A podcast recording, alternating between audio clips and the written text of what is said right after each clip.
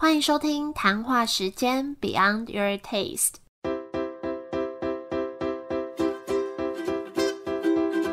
我是佩佩，谈话时间是我和 Irene 创立的美食平台，我们将会在这里挖掘美味餐点以外的小巧思与故事。这集也要来介绍一间很厉害的拉面店，如果是拉面同号，应该不陌生，叫做五之神制作所，在台北松烟附近。那这间店以浓厚的虾汤头拉面和沾面为主要的特色，也是我第一次体验到沾面的地方。那当时品尝到就觉得很新鲜、很特别。那这集邀请到五之神在台湾的主理人来跟我们分享，除了可以听到这间店的特色，怎么品尝特色沾面。以外，还可以听到他跟我们分享他当时在日本的经验，还有会开始创业的过程。那就欢迎今天的来宾犹大。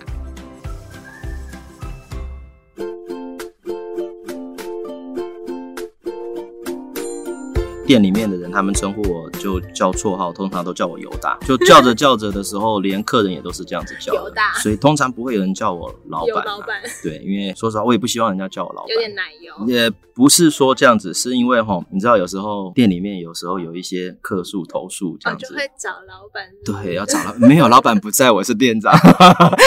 你知道会接到很多有的没的电话吗？对那有时候我实在是不想接，他会说老板在不在，然后我就说，嗯，老板不在，就是是我接的。然后可能他就会问说，那老板什么时候回来？所以你终究要面对。不会不会不会不会，我们老板很少回来。你店员只要对你只要店员教育的好，或者是自己这样说，老板很少回来呢，这样子就可以去，就是嗯很多很多很多事情我们可以稍微比较好处理啊。有时候客人的一些客诉，说实话，我们当然能处理的，当然都是尽量去处理。有时候会觉得是一些很难处理的要求的时候。对啊，因为当他在客人在反映的时候，你已经是老板了，你不能跟他讲讲说好，OK，我跟公司反映，我跟老板反映，你没办法，这样现在不行。所以说，所以说，通常我的称呼是店长啊，因为通常只要有些人跟我讲，我觉得很难处理的时候，我就啊，我会跟公司反映。好哎，我要学起来。因为如果你是老板的话，请问你要跟还你跟谁反映？学到第一课。OK OK。好，可不可以先请你跟大家自我介绍一下？啊，我是五之神制作所台湾这边的台湾负责人，我姓尤，那大家就。叫我尤大就可以了，就是这样子。你是我的大学长啊，对对 对，很久以前的大学长。是是是，我我也蛮意外的。国中 对国中的大学长。我之前有去吃过五只神制作所，然后你刚刚说你是台湾这边的，所以代表哪边也有？在泰国也有，但是泰国的部分的经营我并没有那么清楚，可能有交给别人。还有，其实像是之前我们台湾这边开幕了大概一年的时候，我们其实有去上海去跟一个百货公司签了快闪店，去试看看上海那边的市场啊。所以说，其实以这边来讲的话，大陆跟台湾，不过我们现在目前在大陆这边啊没有事业，所以说我就。是台湾区这边的负责人，然后台湾目前就是在那个松烟后面那边。对，目前的话就是在松烟后面这边的五之神制作所的本店。对，那我们之前在台中的奥莱也有一间店，不过合约到期了，已经先结束了。了解。那如果请你用一句话来介绍五之神制作所，你会来怎么形容？我讲的其实就是我们很努力的在介绍这个日本的拉面文化给台湾的爱吃拉面的好朋友，还有他的在创新的部分的话，我觉得我们这个是还。蛮自豪的啦。怎样叫做日本的拉面文化？一直以来的话，拉面的这样子的东西啊，在台湾的发展啊，其实算是相当的迅速。尤其是像现在大家常常去日本观光啊，去日本旅游。那在我们早期的台湾拉面的部分的话呢，比较会偏向台湾在地人的口味。对，它经过很大幅度的调整。对。所以说，其实以近几年的部分来看的话，大家吃到的拉面其实已经慢慢的趋近于这个日本真正的拉面的方式，然后拉面的口味慢慢的在接近了。是说那个比较浓郁的部分吗？因为我也觉得我小时候吃到的拉面跟我现在吃的拉面真的差蛮多。我后来也是因为跟拉面让人采访过，我才知道说，哦，原来拉面的汤头可以有这么多变化。比如说还有什么虾汤啊、山面啊。所以说，其实除了汤头的浓淡度以外，它还有咸淡度的问题。对，我们经常常在讲吼，它其实咸度就决定了它的鲜度。你一个煮的再好的汤，你没有放盐进去的话，你会尝不到它的鲜味。嗯，所以说咸度高的话，它会比较容易去尝到它的鲜味。其实我们常常去日本吃拉面，然后吃到它的拉面汤头觉得很咸，可是其实我们觉得可以接受。回来台湾的时候，如果我们用一样的调味的方式去提供给台湾的客人，其实很多人变得不能接受。我觉得这是还有一个心理层面上的问题。当你去日本旅游，你已经知道了日本的拉面很咸，所以说当你去的时候，其实你不管吃到多咸，你都可以去。可是今天当你回到台湾来了以后，你可能昨天吃的是卤肉饭，前天吃的是牛肉面，然后突然之间这一个礼拜的周末你去了一家拉面店，那如果他提供的日式的咸淡度给你的话，你可能就会突然之间你会觉得咸，因为你平常没有吃的那么咸。可是其实它不一定是咸，它其实真的是真正的日本的调味。但是随着现在大家的出国的频繁的次数，接受度其实越来越高，所以说其实我们在调味的部分呢，还有汤头的浓淡度的部分，就可以越来越去慢慢的接近。在这样子来讲的话，以我们这种日式的拉面店来讲的话，在口味的操作上会比较好去操作，因为我可能很忠实去呈现出说这个在日本是什么样的风味，什么样的味道。这几年来营业的这几年来，其实我们最自豪的部分，我觉得最具代表性的部分的话，其实应该就是说我们在提供给大家。日本拉面文化，真正的日本拉面文化上面做的努力，是我们。比较自豪的地方。那刚刚有提到，像现在拉面有很多种，不管是汤头啊、浓淡度啊，或者是派系啊等等。那你们这个品牌，它主要的拉面是就是是哪一类的，或者是主要在卖什么？因为我记得菜单品上很少。是三种。三种。三种的部分的话，其实就是做我们主要的话是做虾汤的拉面，以虾为主的拉面店啦。其实我们在各种的海鲜的食材的处理上面也是比较专业的，所以说其实。实目前在网络声量啊，或者在在这些评论之间啊，大部分知道我们的话，都是在于海鲜拉面的部分。那这个也是我们最骄傲的地方了。那对于海鲜拉面啊，在日本来讲，或许它并不是一个特别新鲜的一个拉面的方向，但是其实依照台湾来讲的话，其实我们在走的，其实相对台湾来讲是更进步的、更前一步的。所以说，其实这个也是我们这么多年来啊，有这么多客人支持的原因。因为其实，在我们这边能够尝到各种的。不一样的口味，对，所以说当然了，除了各种的海鲜的处理的汤头以外啊，我们除了海鲜以外，也会做其他的风味的拉面。那对于个人来讲话，我们最主要的当然就是以虾类为主的海鲜。那那这三种，你可不可以分别讲一下？说，比如说是哪三种，然后分别的特色，跟你最喜欢哪一种？可以啊，基本上最主要的哈就是这个虾豚骨拉面，嗯浓厚虾豚骨拉面，这个是我们最呃知名，那味道。非常好吃，浓郁虾子味道，它非常的真的。因为我印象中，我是在你们那边第一次吃到虾汤头的拉面，然后有点真的是颠覆我对拉面的认知，想说哇，怎么会这个味道？然后我第一次吃沾面也是在你们那边吃的。所以说，其实沾面的部分来讲的话，哈，对很多人来讲，这又是一种特殊的体验，新的体验。而且以现在在台湾开业的店家来讲，有在做沾面的店家又。更少，因为它在处理的方式上面会比较稍微又再复杂一点点，真的，对比一般的拉面会再复杂一点点。面体来讲的话，其实很简单，你的拉面的汤头你熬好了以后，然后你加入了这个柴鱼风味酱油啊、盐味酱油的酱底，那你接下来只要把煮好的面沥干水摆进去做摆盘就好了。嗯嗯，沾面不一样，沾面它必须还要去煮好了以后，你要去清洗，你要去拿水冲，它包含像是我们的装面的面碗。我们是冰在冰箱里面，对，盛面的时候从冰箱拿出来摆上去，碗是冰的。粘面碗就是那个粘汁碗的这一个处理上面，要是热的，我们必须去烧一个热水盆，把那一个粘碗粘汁的碗把它摆在热水盆里，让它去烧。所以说，当客人拿到的时候，粘面的粘汁碗是很烫，装面体的面碗的话，它是冰凉的。所以说，其实你光是多了这样子的手续，味道的处理方式先不讲的话，你光是。这样子的手续上面的话，你已经多了相当多的功夫。所以你刚刚讲的那个豚豚骨虾汤头沾面，呃，豚骨虾沾面是第一个，还有一个番茄虾豚骨的沾面。哦，沾面有两个，对，嗯，有一个是再加了一个番茄的风味，它整个番茄风味进去了以后，就跟我们刚刚讲的这个虾豚骨沾面啊。它的风味又多了一点酸味跟甜味，整个在尝的时候，当它的口感上面，它除了这个虾的香度啊、虾的浓度以外，它再多了一个酸甜味的时候，其实它的带给你的层次感是比较更高的，层次感口味上面是更丰富的。当然，它的虾的味道并不会说有原来的浓厚虾豚骨沾面来的浓厚，但是其实它在多了这一层风味的情况下，它其实是相当的平衡度是很高的，然后相当的吃起来。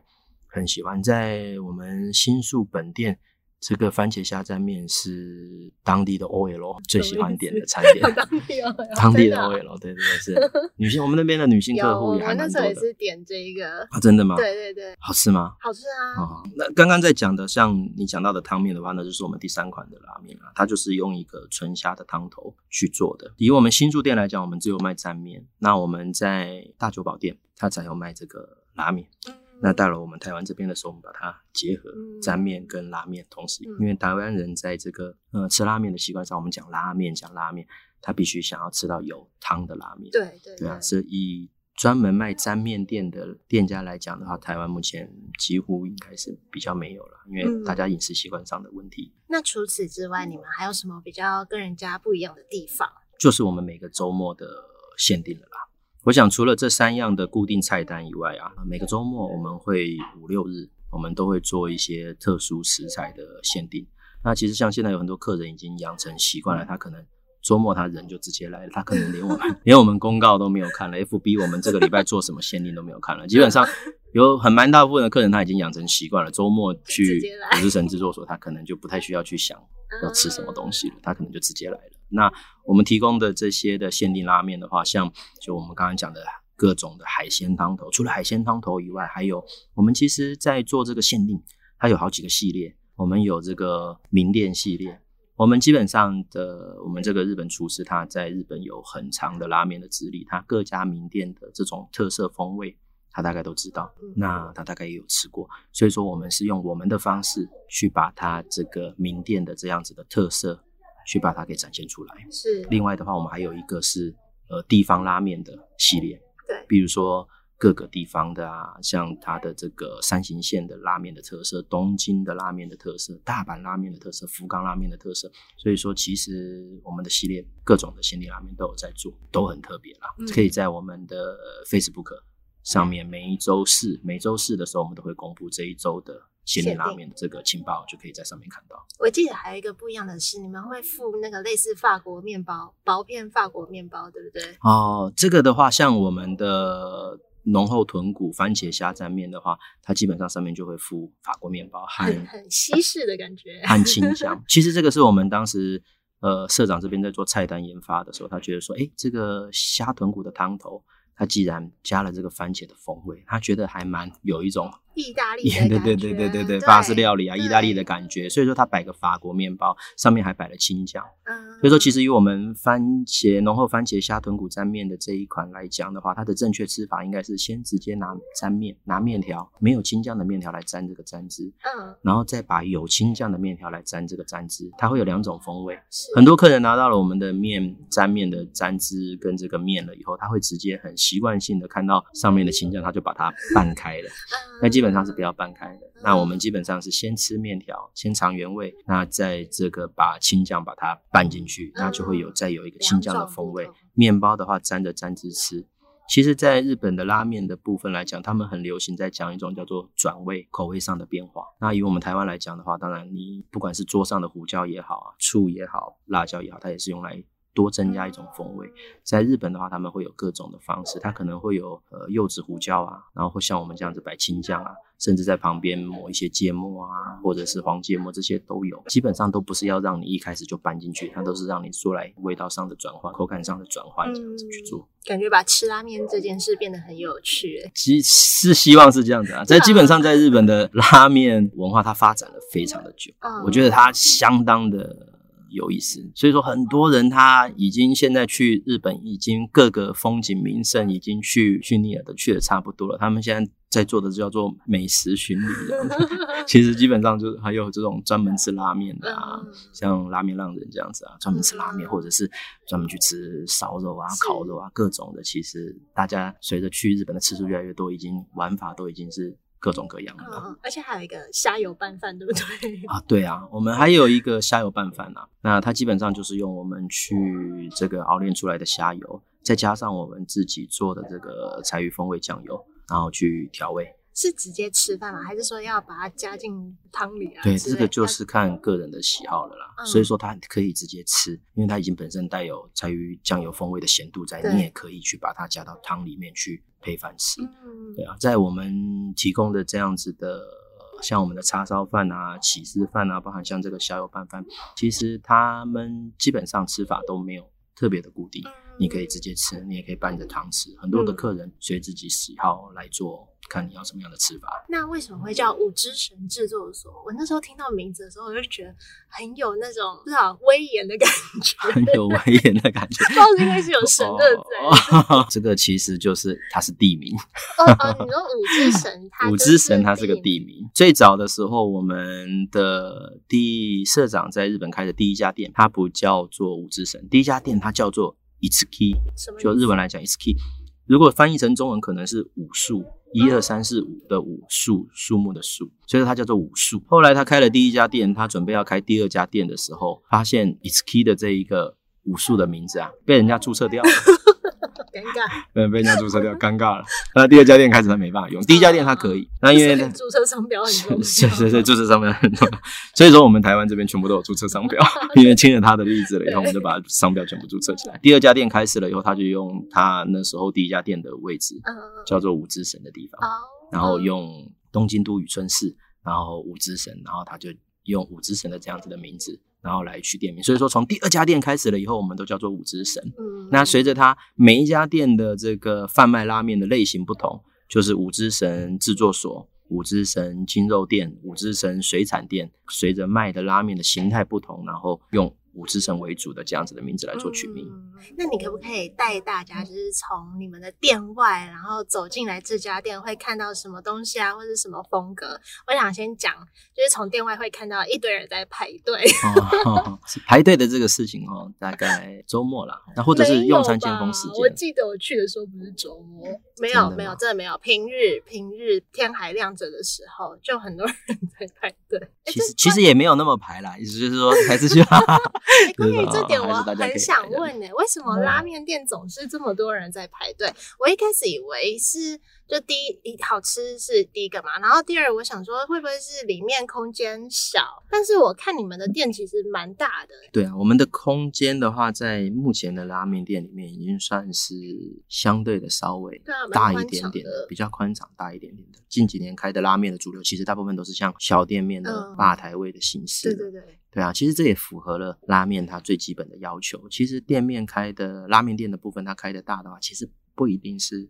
好事情，因为他做的是希望做快周转的生意，嗯，吃完刚好离开。如果说你店面大的话，很容易会有一种餐厅气氛出来的话，客人这这也不能怪到客人，因为你的餐厅的氛围就是如此，它可能会变得是一个悠闲慢慢吃的一个餐厅氛围在的话，它跟你的拉面快周转这样子生意的宗旨就。就有点脱节了，所以说其实现在的大部分都是小店面。那至于你说为什么现在拉面店基本上都是常常在排队，我想主要当然是一直以来日本文化在台湾其实都还蛮风行的吧。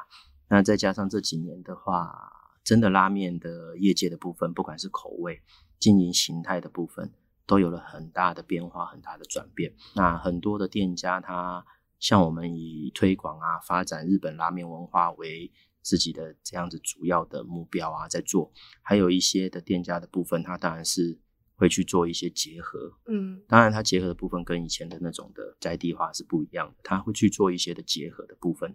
那在拉面的创新上面，其实都其实相当不错的一个想法了。所以说，其实这几年我觉得大家也有去感受到这样子拉面店啊，越来越有特色，越来越风味越来越好。那再加上前一阵子。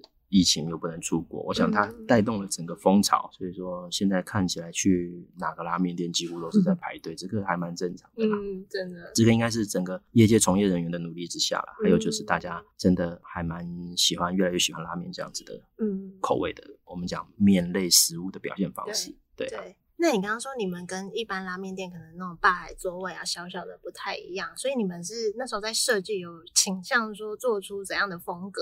呃，这个我老实讲好了，这个是设计错误了。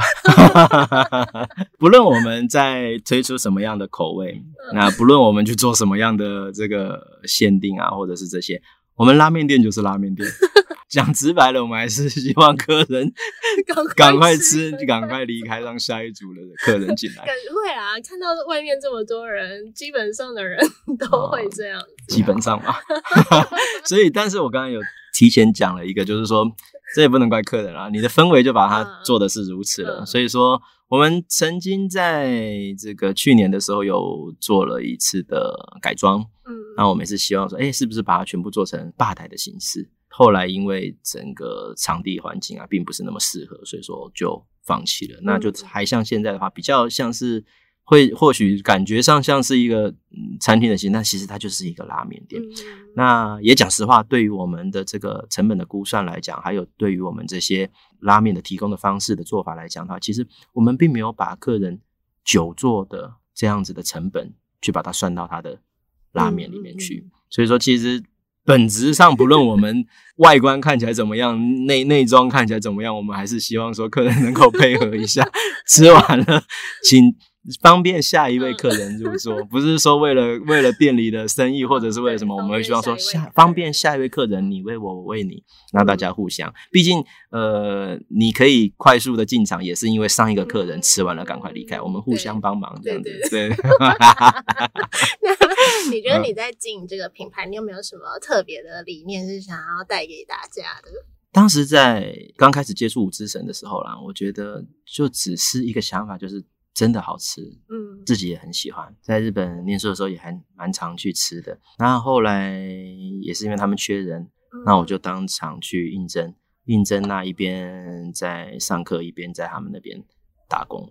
那其实当时的一心心思的想法就是，哎，如果有一天回到台湾来，我希望说能够把这样子的味道带回来台湾，让大家去尝看看。因为就会去日本去念书来讲的话，因为本身也是喜欢日本文化的部分，那。当时在台湾来讲的话，并没有看到有这样子的拉面的风格，有这样子拉面的口味，所以说在那边的时候，很希望能够把这样子的拉面，最后以后有机会可以把它带回来台湾，然后让大家也可以一起尝到。嗯，对啊。到了后来的时候，店面开了以后啊，然后我们可能整个心思就是啊，除了我们的最基本的这个本店的拉面的虾沾面啊、虾风味的这些拉面以外，我希望能够有更多的人能去尝到更多的特色。更多的好吃的拉面，所以说，其实我觉得依照我目前现在经营到目前为止来讲的话，真的就只是一门心思，就是希望能够提供各种各样的拉面给大家吃到。如果说客人有讲讲说，哇，这个拉面好特别哦，好好吃哦，就觉得很开心的，就基本上这样子。对啊，然后尤其是看到客人哈，赶快这样子一口两口吃完，赶快离开的时候，我们。就更开心了，就是那个品牌的 top 理念。对对对对对，没 top 理念是介绍日本拉面文化，不要这样子改哈。那个这个客人吃完了赶快离开这件事情，是我们才是日本文化。对，嗯，对，也是文化的一部分。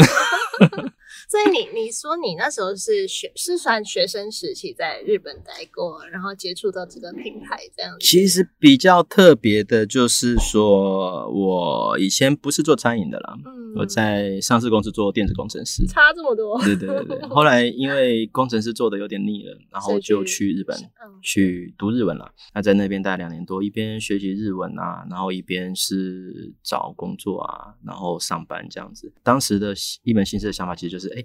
在五之城上班，他很忙。他在日本相对的知名的店面嘛，他每天都排队排的很长。那当然上班就上的很辛苦。不过当时是想想说，哎，回来台湾了以后，要是电子业界要是没有待好，在那边好好努力做，认识一个名店的社长，或许会有一些合作的机会。当时是这样子想，所以说咬着牙撑下来，在他们那边上班。后来当时刚回来台湾的时候，也是。先回到电子公司去了。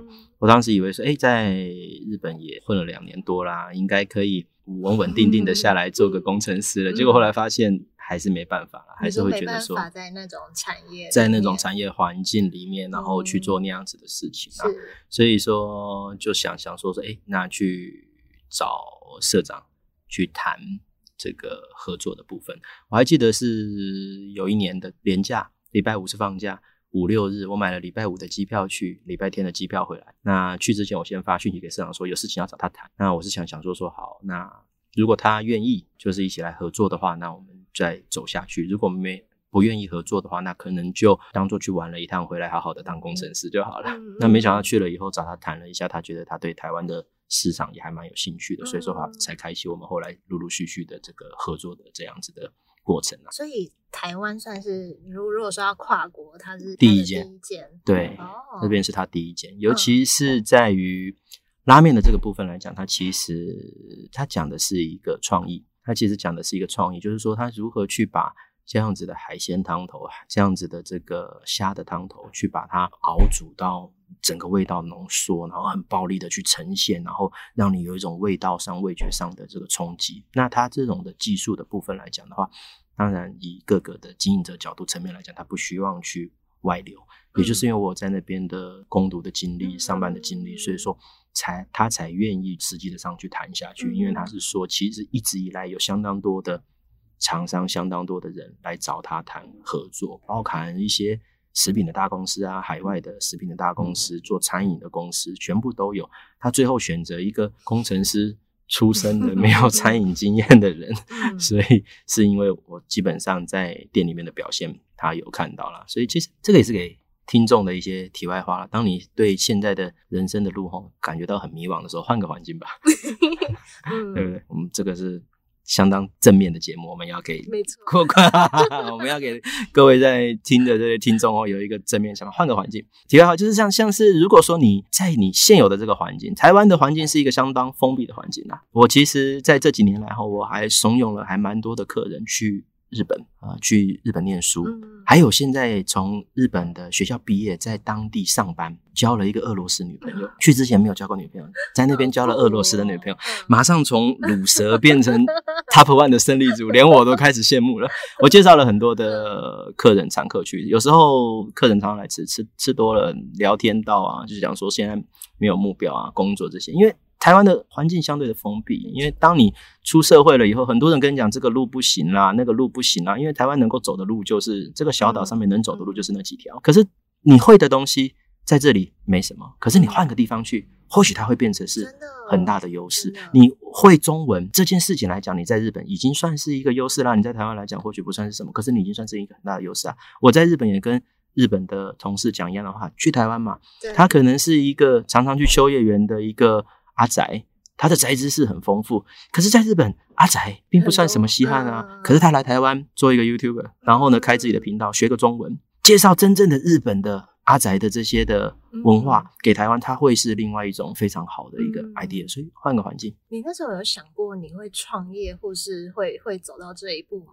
还是你一切都是误打误撞的？我应该来讲的话，算是并没有特别去想那么多。我想做很多的事情的时候，你如果有那么多的这个计划的话，其实会给在自己更多的压力。嗯反正你本来就是要在那边上班，本来就是要去赚一些生活费。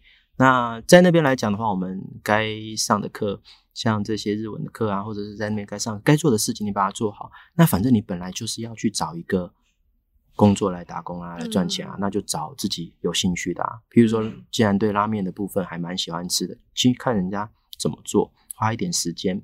当然，我讲的这种所谓的花一点时间，并不是说进去了以后沾个酱油，可能一个礼拜、两个礼拜、三个礼拜受不了走掉。嗯我在那边待的时间比较长，所以说社长是有目共睹的情况下，人家才会真正的去欣赏你并且信任你，然后愿意去把这样子的机会交给你。对，所以，嗯，它并不是有说有一个特别的目的在，而是说我们顺其自然，顺着方向走，做自己有兴趣的事情，这样子就可以了。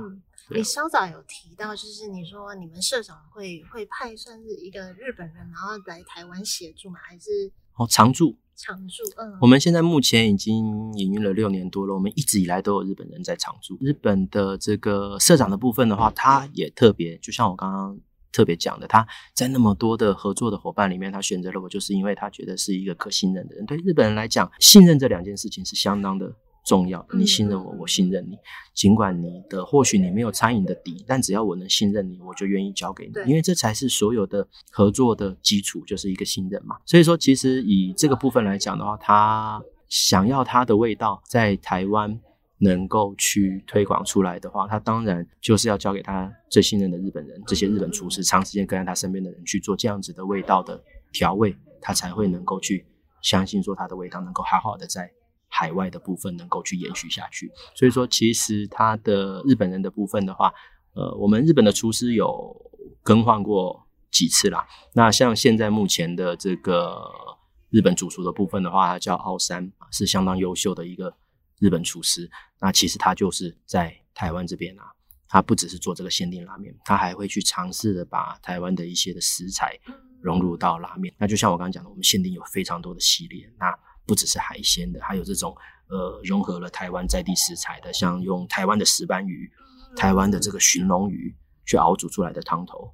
那基本上他都是非常的擅长，而且他很喜欢去做这样子的事情。他是真心的在喜欢做拉面这件事情上面的一个相当厉害的一个拉面的日本职人。你刚刚讲到，就是你你特别就是受你社长的信任，你觉得你自己有什么特质是可以让你做到这些的？特质吗？别人怎么看我们的这一点的话，这个是通常是最难去讲述的事情了啦。我想我们能够做，我讲我自己的部分来讲，当我在那边上班的时候，我们就是安静的做好自己该做的事情。特别的话，我们当然你有时候会有一些求表现的地方，要好好的去做，而且其实要去适应当地的文化，这个部分你只要能尽量的去做好的话，我相信你可以得到大部分日本人的。信任啦，嗯，其实以日本的文化来讲，那时候打工啊、上班已经是早上九点钟上班，十一点钟才能下班了，还要去喝酒，还要去居酒屋喝酒。你说应酬这种喝酒吗？类似，对于他们来讲，这是一个很跟同事这样，对，跟同事，甚至是社长在酒啊，社长说，哎，让我们大家去喝个酒啊，吃个串烤啊，吃个这个 kujiyaki 这个串烧啊，然后去，你基本上。尽量配合他们，但是现在日本的氛围的文化的话，它当然也有随着大家年轻人的自主意识越来越高，那不喜欢这样子的文化，在日本其实也慢慢的这样子的文化有稍微没有那么的厉害，就是稍微淡化了一点点了。但是基本上你还是要依照他的个性，依照你的老板的个性，依照社长的个性，依照你想要去怎么讲，你想要去让这个人信任你，你必须去依照他的个性去做这样子的事情。所以说配合他们，那去了解当地的。文化会是得到人家信任的最好的方式。嗯，那关于五之神制作所有没有什么小秘密是你在其他地方没有特别分享过的？我们其实但是在其他地方有讲过，像我们的海鲜呐，有一些是鲜鱼类的啊，新鲜的鱼啊。呃，我们那时候还有用一些红干呐去熬汤啊，那都是凌晨的时候两三点啊，去基隆的坎仔顶。去批货回来的，这个也不太算是秘密，但基本上我们还蛮乐意去分享这样子的秘密，因为也要去嘛？新鲜就是我自己去嘛，基本上不然不然凌晨两三点，你知道哪一个员工愿意去？不会有人愿意去的啦。所以说我在台湾这边缺少了一个想要让我信任他的人的角色，必须要配合我凌晨两三点跟我一起去渔港搬货这样子。可以，但你不敢叫人家这样。对，因为。在台湾，你就不要不不要这样说，因为就是你有很多的事情，其实你希望人家来配合，但你不能开口啊。对你必须主动的，哦，主动的去去做这样子的事情，让怎么讲呢？让你想要得到他信任的人去开心啦。分享不是教大家如何做个社畜，是如何去更快速的博得你想要他的信任的那一个人的好感，对啊，我们讲的。不是社畜这样子。现在当然在这样子的社会环境下，当然大家有各种的想法了。我觉得那是个人的选择的问题。你喜欢做什么样的人？如果是个好老板，我相信你愿意为他多做一点，这不是什么问题，这不是什么坏处。那如果你的老板假设不是一个太好的老板的话，我相信你就自己要斟酌嘛，就是你该做到什么样的程度。所以说，就可能。要看啦，看自己的身处像什么样的环境。那当然，大家现在对于工作的自主权啊，或者是这些的，也是相当高的一个高相当高的一个意识在。所以，基本上怎么做都是看自己啦，还是希望大家都是做好自己，然后对未来有帮助、有发展，这样是最好的事情了。嗯，那如果请你用三个关键词再介绍一次五之神制作所这个品牌，让大家印象更深刻，你会下哪三个关键词？关键词哦。日本拉面文化推广，那还有创新，那再加上这个呃华丽，拉面就拉面，还要加罗勒，还要加罗勒，对，还要加法国面包，没有错，这样子。我们 各式各样的华丽，像我们呃日本的主厨，他还蛮喜欢用各式的华丽的。这个食材在的，有时候看了那个成本表都会叹一口 气，真的真的会叹一口气。看成本，对对，没有错没有错。所以也看了那个成本表了以后，马上后看到客人这边，我也会希望说，你可不可以吃的再快一点点？下一个客人比较好进来，不然他等很久了，等很久了，好吗？这是你要做的 ending 吗？差不多，差不多。那你有没有什么话，最后想要对谈话时间的听众，或是支持你的粉丝们说？我会希望这个支持我们的粉丝，当然继续支持我们啦。那没有来吃过的话。的这个粉丝，我希望有机会可以来品尝看看。不论有任何招待不周或者是不满意的地方的话，嗯，可以的话，我们希望得到的是现场的回馈的反应啦。就是说，你有任何的不满意的话，可以跟现场的或者有任何的问题的话，跟现场的人员去做反应。现在是网络社会啦，我们希望能够得到现场的回应。我相信你在现场反应的话，你会得到比较好的回复跟回馈。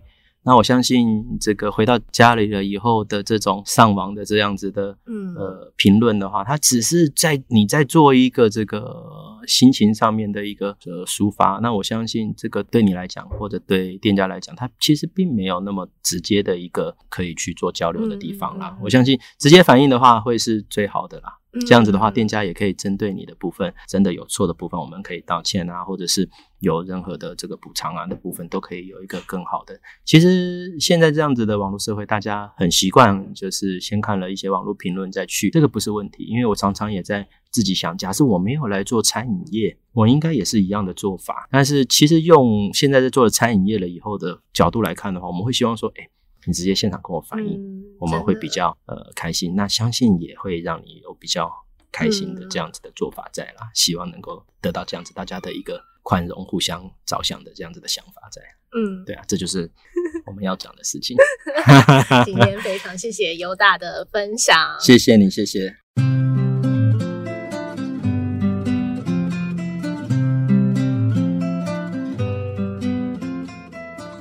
谢犹大精彩的分享。记得他们门口的招牌有一只铜片做的大匣子。后来听犹大分享啊，他就说那是他们特地请艺术家打造的，用铜片敲出来拿火去烧，是五之神的吉祥物，真的很有气派感。大家如果有趣，也可以去注意一下。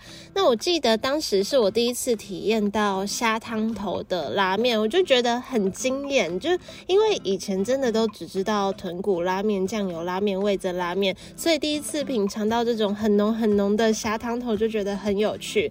可是我那时候还不知道，原来拉面或是沾面可以像啊犹大在节目里面说的，品尝的时候你可以去转味，就是他说可以先将单纯的面条加入那个沾汁里面，然后再把面条沾一点罗勒酱，沾着汤汁吃，去体验那个不一样的味道。我就觉得这些吃法都很有趣，所以以。下次再去试试看，那大家也可以去试试看，再来跟我们分享心得。好了，那今天就分享到这里，也谢谢你们的收听。如果喜欢这集分享的话，也欢迎帮我们多多分享出去，让更多人听到店家的好故事。那这集一样会有一篇专栏文章在官网上，也欢迎大家去看看。那我们就下周再见喽，拜拜。